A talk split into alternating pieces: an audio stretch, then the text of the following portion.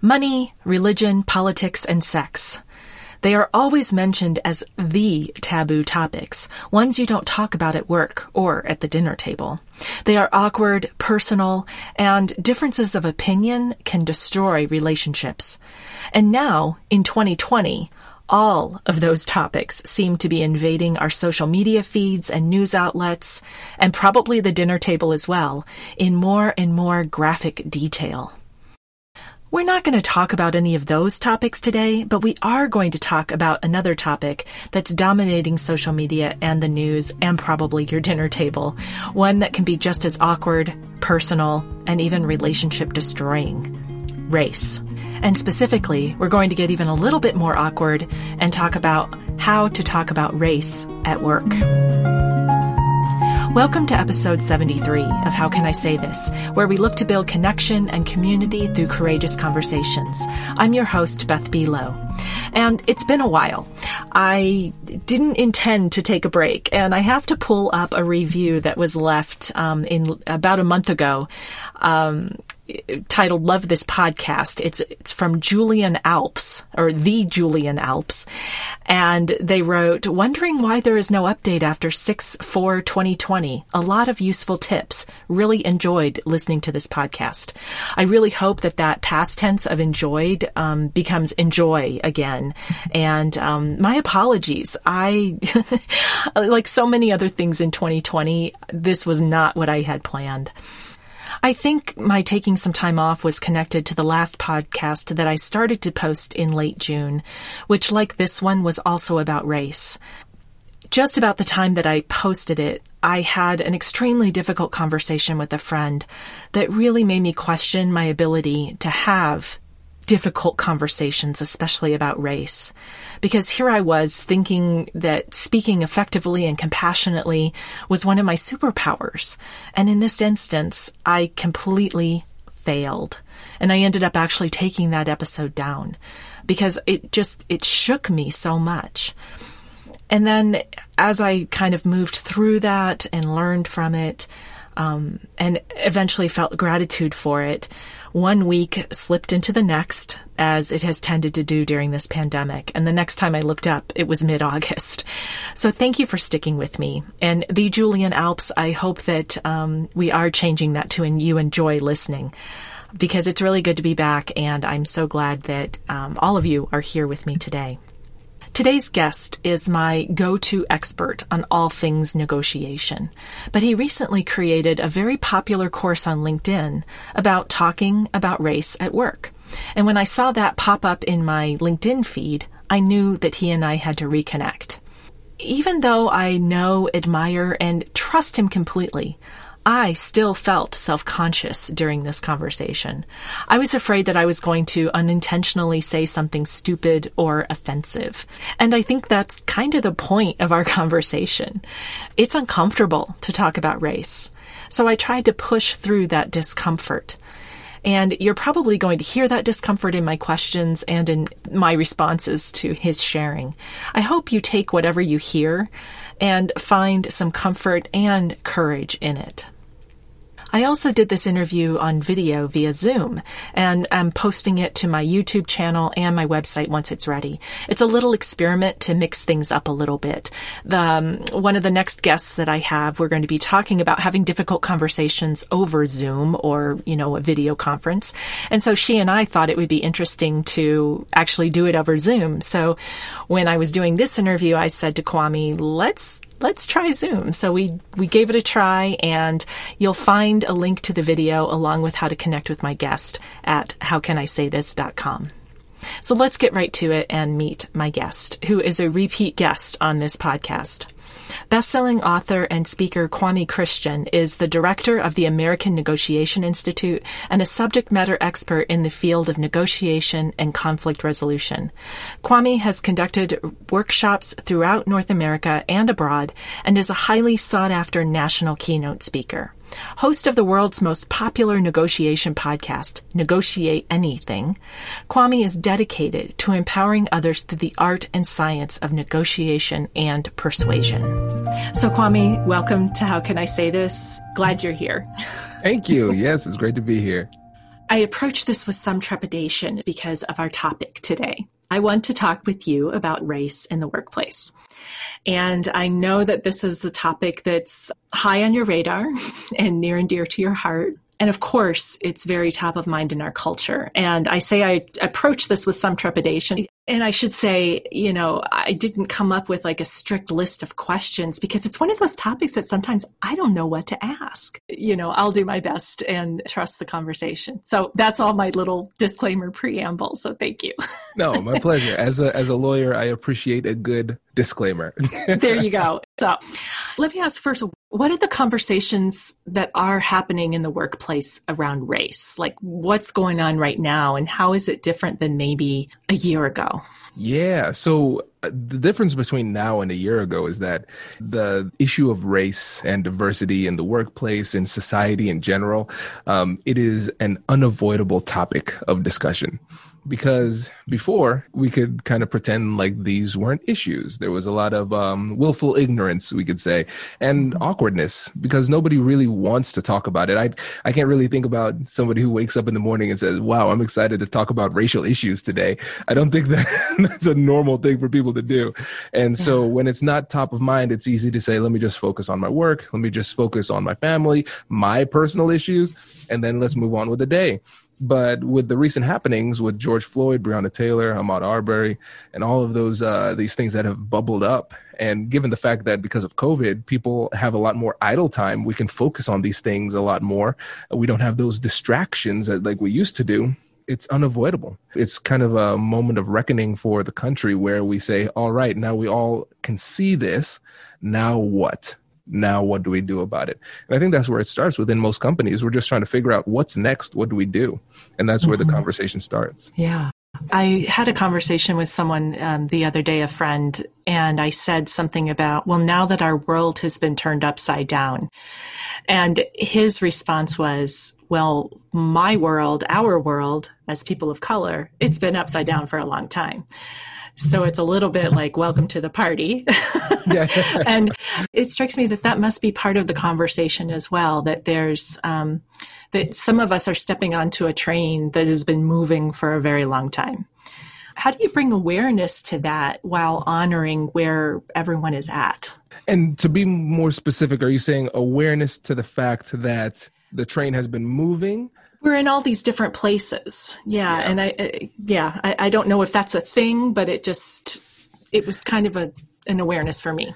Yeah, I, that's a tough one. That's a tough one because it depends on the relationship and the the goal of the conversation. Um, because for some people, uh, for some people of color, it's a it's a hurtful situation made more hurtful from the fact that people weren't paying attention to it before. And so I've seen a lot of conversations start to go downhill because somebody says, Listen, I want to be an ally. I realize now that there's an issue. What can I do to help? And then the person gets frustrated and says, How did you not know?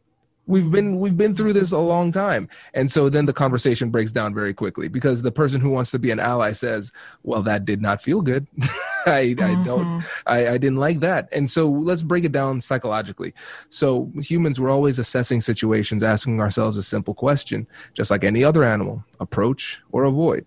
Approach or avoid. If I see a threat, I'm going to avoid it. If I see an opportunity, I'm going to approach it. So that's with that. That's why with me, with the American Negotiation Institute and the trainings that we do, we always say conflict is an opportunity. Let's start there. Conflict is an opportunity because if we think about it as a threat, it doesn't matter what I teach you. It doesn't make sense to give recipes to people who are afraid to get in the kitchen because you're not going to engage. So we have to change our mentality. And if you approach it um, in a way that's unduly hostile, uh, then you risk pushing people away and they see the conversation as a threat. And where they were engaged at that moment trying to have the conversation, it was such a painful, unpleasant experience that they say, you know what, I'm going to avoid it next time. And so to, to answer the question, acknowledging that people are at different places, I think one of the, the best things we could do is recognize that especially within the workplace, we're all on the same team. We're ostensibly trying to accomplish the same thing, and we look at the people around us as equals and team members. And I think we should start there and start by creating a, a positive perspective on what we want our environment uh, to look like as it relates to issues of diversity, equity, and inclusion, and start there. Um, because sometimes if we focus too heavily on where people are in the process and where they maybe should have been, uh, it leads us down a, a dangerous path. Mm-hmm. Yeah, that makes sense. Thank you. And so that brings up the how do you start this conversation in the first place? in the workplace? That's easy. You, you start it with difficulty. That's, mm, mm-hmm. That's a right? given. It's, it's, it's, not going to be easy, right? It's it's, it's yeah. tough. And um, I I use a really really simple framework. It came from my book, uh, Finding Confidence in Conflict. It's called the Compassionate Curiosity Framework. Mm-hmm. And the goal with the framework is to make it very simple and approachable in these difficult conversations. It works really well as it relates to racial conversations, but just conflict resolution in general I think is very helpful because it focuses on the emotions up front, overcoming that barrier, and then moving to produ- productive dialogue. So, step one, acknowledge and validate emotions. Step two, get curious with compassion. And step three, joint problem solving. And if you keep mm-hmm. that in mind, it makes these conversations a lot easier and a lot more predictable. Um, so you feel like you have a higher level of control, which will make you feel more confident when the actual conversation happens. Yeah. It, it, strikes me that, you know, we've heard a lot over the years about diversity, equity, inclusion training. And I've also heard, especially in the past year, it doesn't work. Um, and I think when they say it doesn't work, they're saying it doesn't change anything. Um, it's a, it's a one-off kind of thing. You know, I mean, I'm sure there are different reasons. Um, it strikes me it's not about training; it's about conversations. So, what would you say to like a company or a team that's in the mindset of, oh, if we just have a training, we'll be able to talk about this and move through it? What's a better way? I think what, what we have to do is we have to figure out what it is we're trying to accomplish in the first place. And yeah. I think people come in and say, I want an implicit bias training. I say, well, yes, I can do that. I have a background in psychology. I've done implicit bias trainings for health professionals, police officers, that kind of stuff. I can do that but why do you want one? Whoa, I never thought of that. Because mm-hmm. I'm supposed to. It's a box right. I have to check. Exactly. So I ask them, "Are you? What's your goal? Is it real change, or are you trying to check boxes?" Because I mean, if you want to pay me to check boxes, like I guess I'll do it. but mm-hmm. um, we have to figure out what it is you want to accomplish. And so the way that I like to do it is I, I think trainings that are just about raising awareness are pretty limited. Um, and studies have, have demonstrated that, especially with just implicit bias trainings by itself, the, the, when you do a meta analysis on the results and the efficacy of those trainings, it's, it's not great not great, mm-hmm. um, but people still do them. And so, what I like to do is I like to talk about the psychology, which includes a discussion about the uh, the implicit bias. But then we transition into what does this mean for me? What do I do about this? And um, what are the skills? So, giving them the skills of conflict resolution as it relates to these issues so you can work within your organization to find the right solution because every organization is going to be different. Every organization has different challenges. So, let's use these skills now to have these higher level conversations and then focus on committing to specific changes. That's really what matters. Are we identifying problems? That's the first thing. Then are we doing something about it? That's the second thing. And so that's where the negotiation aspect comes into it. We identify the problem and use negotiation as a tool to solve the problem. Mm-hmm. Yeah. What else are you finding people are concerned about when it comes to talking about race at work? Yeah. So the the big one is let's go back to that threat uh, approach mm-hmm. versus avoid type of thing. When people see these conversations, what do they think about? They think about the people who might have slipped up and said the wrong thing and got canceled, who got fired, right? Yeah. They see clear risks. They see potential political reprisal within their organization. I might lose my status somebody might take advantage of this and then mm-hmm. leverage it against me and now my position is gone. Either completely gone or i'm lower in rank. And then social reprisal. Let's not forget that we go to work not just to make money to make a living but that's usually one of the main sources of social interaction for people. And so then if my social status goes down now i, I don't have any friends at work That's horrible. Mm-hmm. And so we, we see these risks very clearly, but the payoff isn't as clear. And I think, again, that's one of the troubles with the trainings where we just say, hey, everybody's racist, and then we leave. That's not really very helpful. But if you can actually say, well, let's, these are clear metrics, these are the clear payoffs of, of changing the culture and, and identifying these problems and creating a more inclusive environment, say, oh, now I get the point I see the value on the other side of the conversation, but we don't take the time to build that argument at the front end. Um, and if people aren't bought in, then they're not really going to be fully engaged in the training, and nothing that we teach will latch on. Yeah. In all of that, you said one phrase that I think is a barrier for a lot of us, and that is everyone's racist. Would you mind unpacking that for a moment? What does that mean? Yeah. So when you think about implicit bias, what we're talking about are the underlying psychological mechanisms that help us to make quick decisions. Now, whether or not those decisions are correct is a different story. But because of repeated associations, we're going to come to quick conclusions. And those conclusions are going to determine the decision making process that happens on the back end. Um, one of the things to keep in mind is that we are not thinking machines that feel we're feeling machines that happen to think. And so we're going to immediately come to conclusions and feel certain ways about people, places, things, situations, um, political persuasions, those type of things. We're automatically, emotionally going to come to a conclusion. And then we're going to subsequently justify our conclusion with reason. So it's a backwards process. And so that's really what we're doing here. Now, the conclusions that we're going to come to, these are biases and biases can be either positive or negative. When it comes to biases about race, since all of us are exposed to the same social media, news media, print media, all of those things that are skewed in a direction that make it seem that certain races are better than other races, then everybody's going to have these biases. So, for example, um, they were talking about bias in print media in the city of New York. And they said, even though I think it was 51% of the people who were arrested in New York City were black, um, 76% of the people who were represented as criminals in the newspaper were black. So, because of that, there's a stronger association with black and criminality. Now, what's interesting is that that same bias exists in white people, and that same bias exists in black people because we're seeing the same media. So, that's why I say implicit bias training usually leads everybody to recognize everybody's racist. so this mm-hmm. is that's the conclusion. Mm-hmm. That's the, what am I supposed to do about that, right? Yeah, it's yeah. kind of disempowering, and so um, I think it, that's why nobody gets really excited about doing a diversity training or gets excited about implicit bias. It's like, well, I'm just going to learn that everybody's a bad person, and I don't know what to do next. Yeah. Can you back up even a little bit and define racist? Yeah. I have a weird relationship with this term because yeah. I feel as though it is overused to the point of meaninglessness. And yeah. um, it's, people are so quick to throw that around. And, and really, in America, being called a racist is one of the worst things you can be called. Yeah. I can't, I'm struggling to think about anything other than an actual crime that would be mm-hmm. worse than being called a, racist in America. You can barely recover from that.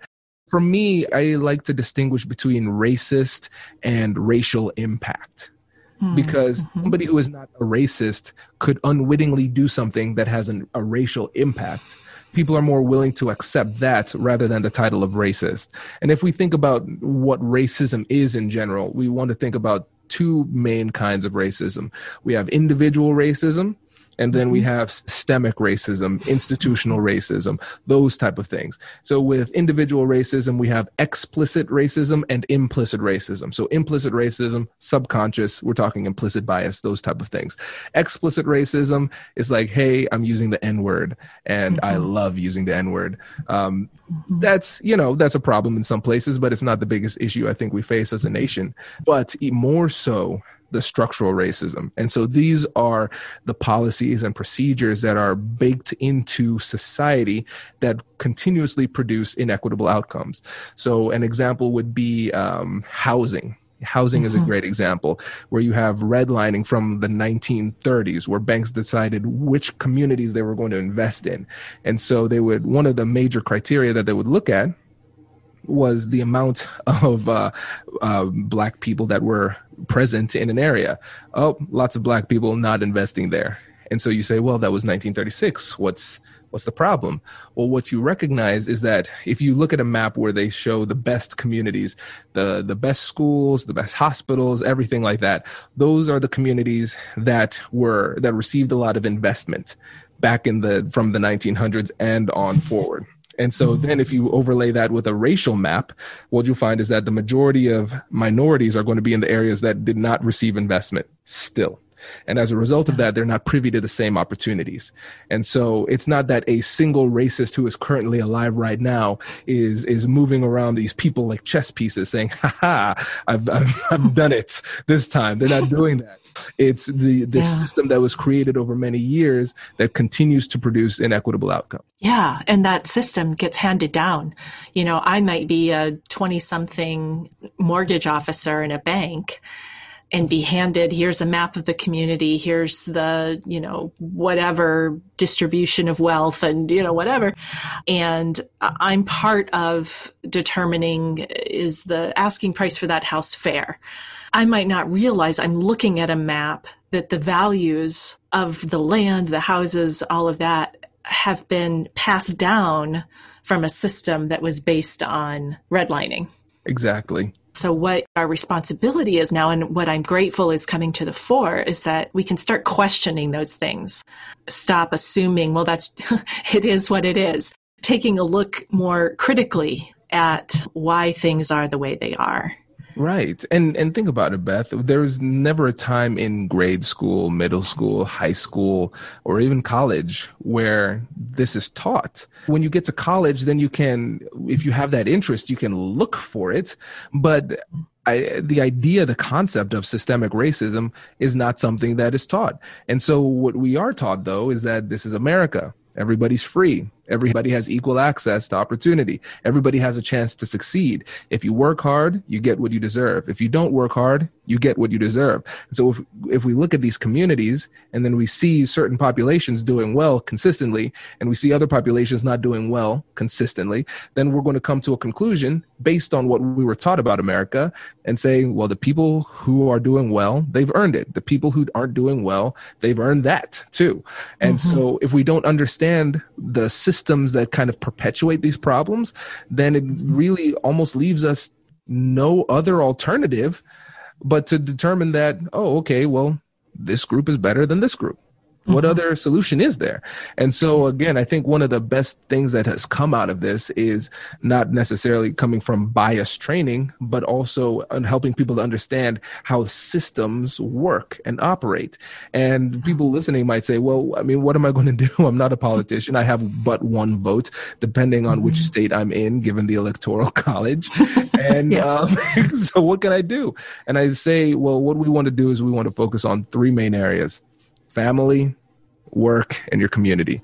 Those are places where you can have pretty immediate impacts. And within your workplace, you can say, all right, where are some potential structures that could be producing inequitable outcomes here? How come there is a good amount of diversity here for the people who are coming in, but then when I look at the board level and the, the C suite, um, almost everybody's white and it's 70% male? How is that the case? What's going on? So now we can investigate and recognize what troubles might exist within the fabric of our institution.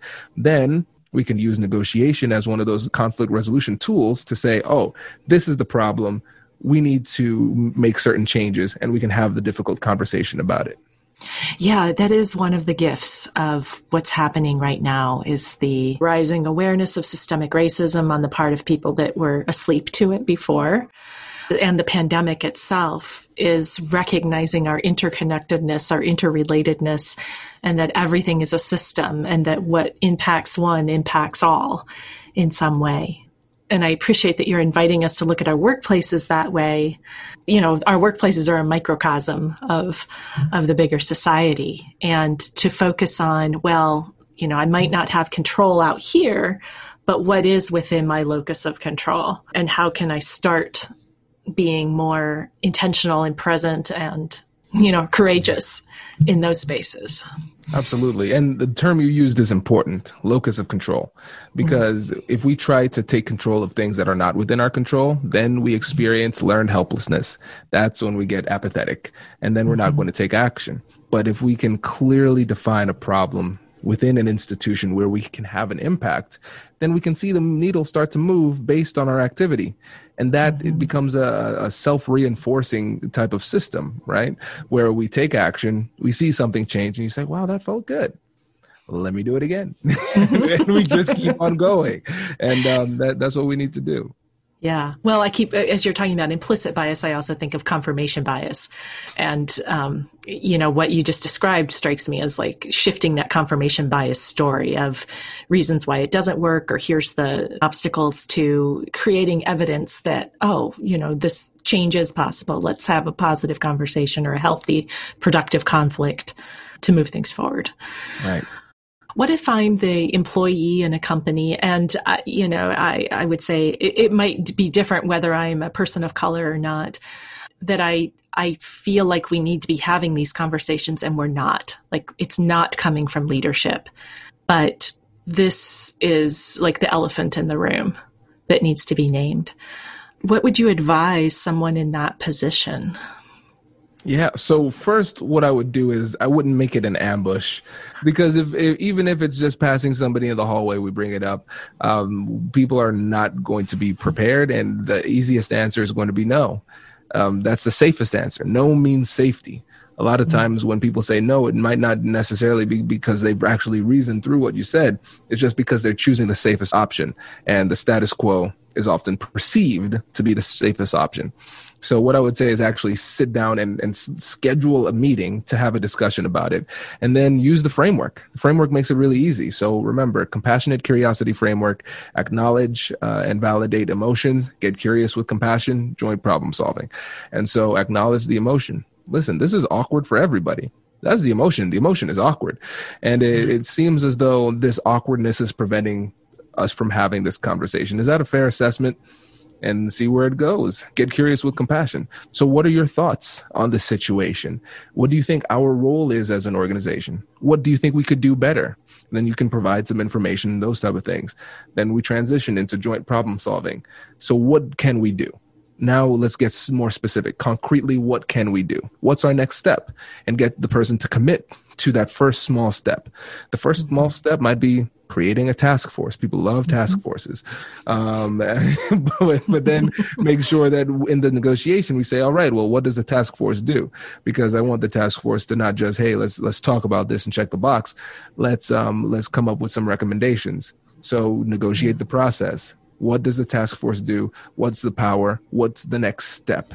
Right? All that's that's why the the podcast is called negotiate anything. I want you to think expansively about it. So we're thinking about not just negotiating substantively within conversations but how can we use this as a an overall strategic tool to to determine how we interact with each other. And negotiating the process the power the authority decision making structures those are all things that are on the table um, that could really have an impact on the way things move forward. So i think that's a, a simple example of how you can open it up and then try to take it to the next level. Yeah, nice. So, if people want more information and uh, learn more about how to do this, where can they go? yeah, so check out the LinkedIn course. I think that's a well, it's two now. So, um, how to have difficult conversations about race at work and um, driving and motivating change and anti-racism within your company. And um, if you are having these difficult conversations, check out our guide. We have a free guide. If you go to AmericanNegotiationInstitute.com slash justice, you can get um, access access to a free guide on how to have difficult conversations about race that'll help you to prepare beforehand. Um, so you're in a position where you have more confidence during the conversation. And then, of course, uh, connect with me on LinkedIn and uh, and check out the podcast. I'm assuming that the people listening to this podcast are podcast listeners. So I hope so. I, I hope so. I think so. so so check out the Negotiate yeah. Anything podcast. We have awesome guests like Beth coming on the show. It's been um, a pleasure. And uh, so yeah, check that out. But yeah, thank you for this. This was a lot of fun. Yeah, thank you, and uh, and thank you for the work you're doing. Thank you for your generosity in sharing with us and with me. Yeah, it's just so so vital, and I'm just appreciative. So thank you. thank you. My pleasure. highly recommend that you check out Kwame's website and LinkedIn courses. I'll also be linking to some anti-racism resources on the episode webpage and encourage you to continue to consider opportunities to grow in your understanding of and engagement with this really important and complex topic. There is a lot to talk about, so I consider this just the start of the conversation here on How Can I Say This, and I hope to have more guests on to support us in becoming more fluent in our discussions about race and equity. Your call to action is to practice Kwame's invitation to approach any difficult conversation with compassionate curiosity. One way to do this is to set aside any impulse to debate or argue, to try to change someone's mind, or to convince them that you're right about whatever it is that you are in disagreement about. You can even let go of trying to educate someone if you think that they don't have enough information. All of those strategies, whether that's debating or arguing or trying to convince or educate, they're likely to cause the other person to go on the defensive and to not want to engage in conversation. It's likely to just shut it all down. I have a dear friend who recently has been posting opinions that I disagree with on social media. And in my, in the sort of in my little internal fantasy world, I had different impulses. And one of my first impulses was to question her conclusions. And I have to say, very directly question them in perhaps not a very compassionate way. If I had followed through on that impulse, even if I was technically being curious, it definitely would not have been out of compassion. It would have been out of righteousness. So I shifted my perspective and decided instead to say, Tell me more. Another question that I've mentioned on this podcast before that can help you get into compassionate frame of mind is to imagine how the other person might answer if you ask, What's it like to be you? In my friend's case, considering that question brought up that she's a stay at home mom with two little boys, one of them with a learning disability. While I can't imagine what her life is actually like on a day to day basis, remembering her context helped me to soften my stance and come at it from genuine, compassionate curiosity. Maybe asking that question, what's it like to be you, can help you to do the same. I hope you'll share this episode with any friends, family members, and colleagues that you think might find it interesting. I also appreciate your reviews and ratings on whatever platform you find this podcast. And please subscribe and come back for future episodes. Be part of the movement to bring more courageous communication into the world. This is Beth Buelow, and you've been listening to How Can I Say This? Our podcast producer is Paul Messing, and our theme music is by Brett Anderson. Thanks to Kwame for the enlightening conversation, and to you for joining me today. And I invite you to take what you've learned here and use it to speak up, speak out, and speak courageously.